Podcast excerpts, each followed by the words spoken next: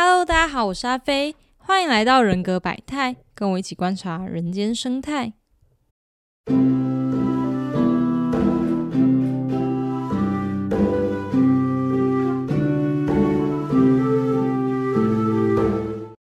今天呢是七月十二号晚上十点五十四分。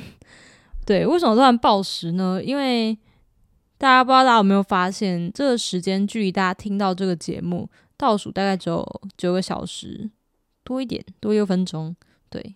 我突然觉得我很像那个好味小姐他们的 p o c k e t 他们也是每次开场会报时，然后都是在上架前几个小时录，然后马上剪完马上上。对，嗯当然这不是我的常态啊。为什么会这么哈扣，然后到这么紧急的时候才开始录音呢？嗯，其实是因为各种原因，像是我录音的场地最近使用者人数突然大增，所以在呃大多数的时候旁边的人很多嘛，那我就比较难录音。然后当然我个人也比较忙，然后再加上有时候卡词啊或者是怎么样的，然后录出来的东西可能就不能用，所以这一集我也重录了几次，对，隔了有点久才录音，然后。会有点不习惯这样子，那最近大家可能有发现，说最近的几次上架，我的 Instagram 都没有发文更新，原因是那 IG 的账号它暂时不见了，哭哭。对，就是我某一天打开，然后就发现那些账号被登出，然后目前是还没有找回来。当然，我还是会希望他可以赶快找回来啦。那我也刚好可以趁这段时间规划一下，说之后 IG 的发文，因为过去都是只有配图嘛。那也许有一些呃用讲的，大家听起来会很不飒飒的资讯，就是像呃 MBTI 这种那么多专有名词的内容，说不定我可以用一些图文的方式，然后做成 IG 的贴文，然后让大家看这样子。对，但首先 IG 账号找回来了，我还在尝试做这件事情。好，闲聊部分就是暂时告一段落。嗯，上一次好，其实不是上一次，因为我们中间有两个两集都是做访谈。上上上集呢，是我们荣格八维的第一集，那介绍了外倾情感 F 一的使用嘛。那有一些听众在听完之后给我的回馈，或者是我身边的朋友听完之后跟我说的，好像。大家比较容易对荣格八维有一些误解，所以在今天这集开始之前呢，我们可以先来聊一聊这些。那我也可以理解，因为荣格八维它在台湾并没不是真的那么，就是比起 MBTI 这个测验本身受到关注，荣格八维它是这个理论里面更深层的部分，那比较少人去注意到，对，所以我才会想要录这一系列节目来介绍它。那上一集我收到最多的问题就是，是因为可能因为我标题下不太好，我标题下的是“叉叉 FJ 的人在想什么”，对，但是并不是只有人格类型里面用 FJ 结尾的人才会使用外形情感，就是 F 一，那包含之后介绍的每个认知功能都是，就是所谓的荣格八维，就是八种不同的认知功能，每个人身上都可以去学习或者是使用。这八种认知功能中的任何一种，就是我今天即使我并不是 FJ 的人，我也可以去学要怎么样照顾别人，或者要怎么样观察别人的情绪，要怎么样呃了解别人现在在想什么啊，然后去呃试图去照顾别人啊。那只是说，对于某些人格类型人来讲，这种事情好像他就是自然而然的发生了，或者是他呃下意识的去做这件事情，或者是他觉得这件事情是最重要的。那举例来说，可能对有些人来讲，观察别人的情绪，或者是对别人示出善意，这是一件他很自然而然会去做的事。就是他就是先生像个小太阳一样，然后呃遇到人，然后他就可以很自然而然的聊天。对，但对某些人来说，他可能就要花很多的时间、很多的心力去学习这件事情，他才可以做到嘛。对，所以并不是说只有某个类型的人才可以使用某种认知功能，每个人都可以去学习，每个人都可以去使用。只是可能对于特定类型人来讲，他们会下意识的或者是自然而然的、天生的比较偏好去呃使用特定的认知功能。对，那这个节目它我是试图把每一个单一的认知功能抽取出来，那尽量去还原说单纯只有这认知功能的时候，它可能是什么样子？对，比如说只有外形情感的时候，他可能会做的决策是怎么样？但是实际上，我们每个人呃在做决策的时候，不会只有单一的认知功能啊，就是至少你都有四种主要的认知功能在运作，那剩下四种是在潜意识当中会影响到你的。对，所以。比如说，我今天要做一个决定的时候，我不会只看别人的感受，我可能也会受到过去的经验影响，或是我会受到呃我对现在此时此刻外界的回馈的判断影响，而不是只有单一的认知功能就可以介绍完那个类型的全部这样子。那实际上就是每个人身上都可以有八种认知功能，即使是你不擅长的，你也可以刻意去培养。对，那只是说。呃，当我们把每一个认知功能抽出来的时候，大家可能会比较清楚，呃，你在什么情况底下是在在意什么事情，或者是在嗯进行那一个认知功能。对，那就算是单一的一种认知功能好了，它其实也会有发展程度的区别啊。比如说 F 一外倾情感发展的好的话，就是一个哦小太阳，很懂得照顾别人，然后很温暖，然后会成为团体中的核心。但它发展不好，它也可以变成是。哦过度讨好别人，然后只追求表面上的和谐，然后不去看这个团队里面真正发生的问题嘛？所以，并不是呃用一种认知功能就可以去理解别人。你一定是先去认识这个人，然后呃想要跟他讨论某些事情，或者是想要进一步了解他的时候，再从这种理论的认知功能的东西去呃针对他的，或者是针对你自己的某些想法进行拆解。对，这才是 MBTI 它使用的，而不是说好像你只要知道了某种认知功能，或者知道某个类型的特征，然后就可以完全套用在每一个这个类型人身上，这是不可能的。对，好啦，我觉得好像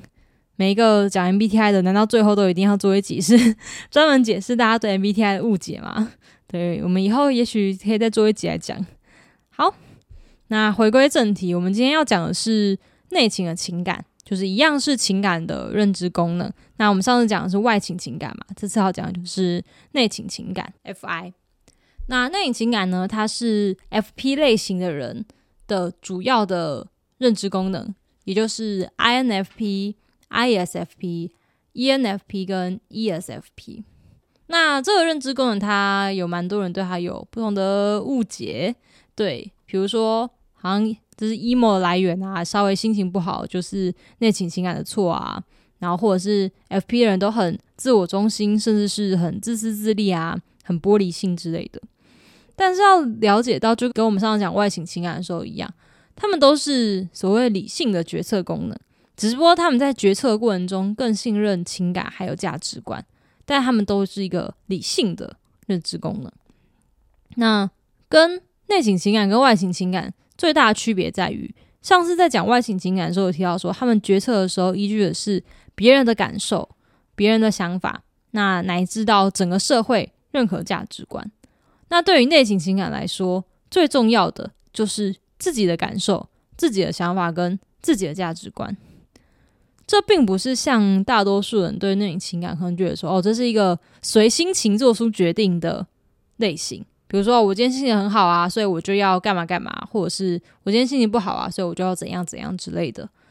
而是他们所谓的自己的内心的感受，比较像是更底层一点的价值观，或者说作为一个人的信念，或者是不可以被侵犯到的底线。对他们这种东西，可能很难明确的说出来，或者是很难用语言完整的表达出来，就好像。之前上个节目的 INFP 的乌龙茶，他就不止一次有就跟我聊到说，他觉得语言或是文字是没有办法去完整传达所有的情感跟想法的，因为语言是跟外界沟通的工具嘛，那他提供了一个框架跟共同的标准，但代价就是牺牲个人想法当中很细致的差异。那内情情感人来说，自己的价值观或者是自己的某种信念，那。这种信念，因为是情感功能嘛，所以它往往是跟人或者是跟人性有很紧密的连接的。那这个价值观是很难被挑战的。应该说，他们从往往是很坚定的在呃维护这样子的信念跟价值观。而当这样子的价值观受到挑战的时候，比如说像对乌龙茶来说，他可能就很难接受，呃，本位任何的本位主义，比如说你一定要念电机系啊，然后你一定要去台积电。那当有人强制他看到有人被强制附加这样子的价值观的时候，他会感受到痛苦，他会知道，呃，对方现在没有办法按照自己的想法、自己的感受去做他想做的事情，所以当他们价值观受到挑战的时候，当然就会影响到他们的心情跟他们的情绪表现，而且这样子的观念是很强烈的，就是自己的某些底层的价值观受到影响，或者是受到别人的侵犯的时候，对于 FP 人来讲，或者是对于内情情感来说，是会很直接的被影响到心情，而且是没有办法忍受这种事情发生的。那以至于当这种事情发生的时候，他们往往会起身去捍卫自己的价值观。对，那所以总结一句话，对于内情情感来说，就是做自己，做内心真实的自己，是内情情感的人最在乎的事情。那既然这样子，为什么大家会觉得内情情感好像都很任性啊，然后很难预测啊？其实最大的原因是因为每个人的价值观都是不一样的，不同的内情情感，他们内心所认同的价值观、所认同的信念也都是不一样的。而且这样子的信念啊，往往跟社会上所认同的，比如说念好学校啊、赚大钱啊、住呃买豪宅啊等等的这样子的价值观，往往是不同。或至少不一定是相同的。那当这个时候，大家就会觉得内情感、内心情感人的想法怎么那么奇怪，或者是怎么好像跟这个世界格格不入？对，那最大的原因其实就是大多数人都会把自己的想法视作理所当然。就是我，比如说 F 一的人好了，就是我要维持团体的和谐啊。那这件事情不是大家都都想要这样做吗？那对 T B 来说，就是我想要讲真话，难道大家都不想讲真话吗？那对于 TJ 来讲，可能就是我希望大家都更有效率的做事情啊，这不是每个人都这么希望的吗？对，那当他自己有这样的想法的时候，他会预设别人也应该这么想，然后把这样子的想法强加在别人身上。那这时候对内情感来说，他觉得很痛苦啊，因为他有他自己没有办法被挑战的信念，他有他自己觉得很重要的价值观，那跟别人不一定是一样的，而且。内倾情感价值观啊，他们是所谓的我们说这是一个内省的功能嘛，所以它完全很多时候它跟外在的客体其实是没有直接的关系的，就是它作为某种呃决策的标准，或我们说一个人的信念，它跟这个外在常常是没有什么直接关系的。然后这件事情也会导致说，别人不一定会认可。内情情感，他们所在意的价值观，因为他可能跟你能不能够赚大钱，能不能够做好一件事情，或者是能不能够维持这个团队的和谐，没有什么关系。，MBTI 官网里面对内情情感描述就是，他们会试图让自己的行为还有思想都去符合自身的价值。对，所以内情情感的人，他们其实很清楚说。他的价值判断完全是出自于自己的主观跟个人，所以他们反而是所有人里面最有可能去接受别人有不同的想法、有不同的信念，就很简单嘛，因为他希望他自己可以做自己，他希望他可以做真实的自己，然后可以去表现他自己的价值观，所以相对来说，他也很愿意让别人做自己，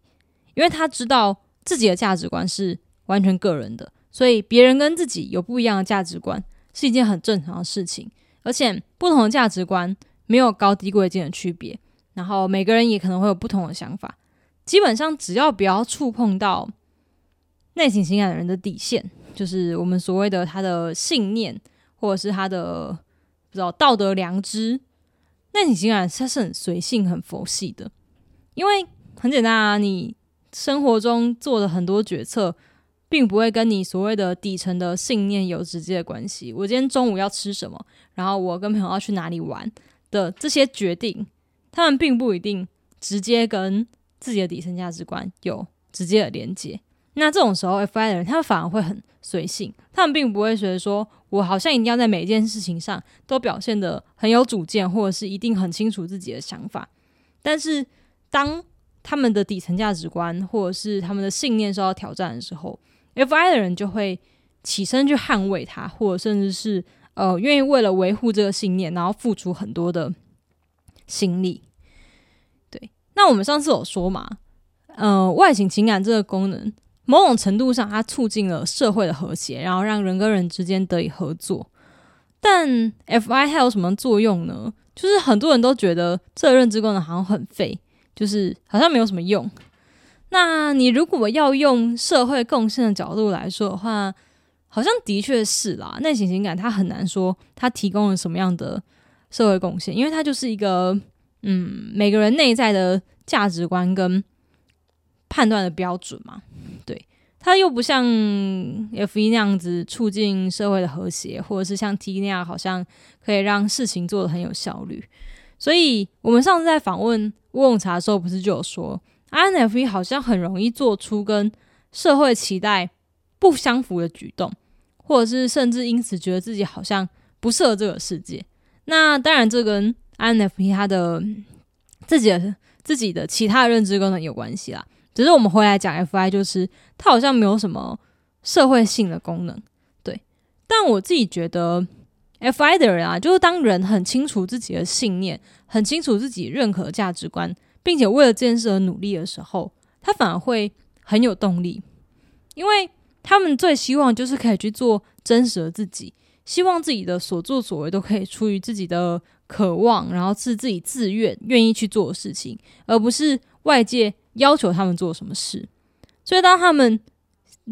很清楚自己的信念，并且为此付出努力的时候，他们其实是有很强烈的动力在做这件事的。很多人不是都会说，perceiving 的人啊，就是 P P 的人是好像很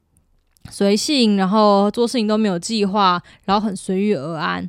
但是当像对 F P 来说，如果他现在在做的事情跟他的价值观没有什么关联，我们前面说嘛。他可能就会变得很佛系、很随性。那他当然可能很拖延，或者是呃没有很积极在做。可是如果今天他们做的是跟他们价值观很强烈连接的，或者是完全为了捍卫他自己的价值观而去做付出，比如说呃找到为了人付出的动力，或者是为了要呃帮助别人而去做的事情的话，他们反而会很有动力，而且很可以持之以恒，或者甚至是有计划去做这件事情。所以，并不是说，呃，好像很会做计划就是 J 型的人，然后不会做计划就是 P 型的人。对于很清楚自己内情感、情感很清楚自己内在价值观的人的人来讲，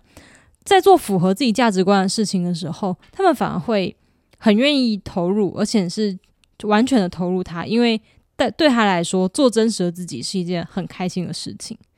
那其实不只是。F P 类型的人啊，我觉得这种事情在其他类型人身上可能会更重要。像我们上次讲外形情感的人嘛，他都在忙着照顾身边的人。如果他没有停下来，然后好好去想清楚自己想要的是什么，然后对自己来说真正重要、真正在意的人是什么的话，他反而会可能花很多时间在没有那么重要的人身上。那对于 T J，好，我们讲 T J 好了，就是对于。很追求超人来说，这件事也很重要。就是他可能会很可以完成这个社会期待他去做的事情，或者是呃父母长辈对他的标准。但是这件事是他自己想要做的，或者是跟他自己的想法有任何直接的连接吗？反而不一定。对，所以那种情感它很废吗？嗯，对。如果你要说社会贡献的话，它好像真的是蛮废的。但是。我觉得对于人或者是对于个人来讲，如果可以嗯清楚的知道自己内心的价值观，然后自己内心的信念，或者是对自己来说什么像是真正重要的，然后很清楚自己的好恶，然后可以去了解自己身体现在的感受的话，其实对于个人来讲，你可能会活得比较快乐，或者是你可能会比较知道说自己真正想要的是什么。对，那。F I 它当然，因为它没有什么所谓的社会产出嘛，对。但是，呃，我自己觉得，作为一个人，或者是我们现在很多人都说要做自己，但在做自己之前，你要先够了解你自己啊，你要先呃够知道你自己最在意的是什么，然后什么东西是不可以被触犯的底线。那这件事情其实就是在发展所谓的内情情感。比如说，如果大家去听 Sherry 的影片啊，就他的 YouTube 影片或者他 Podcast，你会发现说他在讲每一种类型的人的时候，他其实都会鼓励大家去发展内倾情感的这个功能。因为只有当你很清楚知道自己想要做什么的时候，你才不容易受到外界影响，或者是呃不容易被别人的评价，然后改变你对你自己的想法。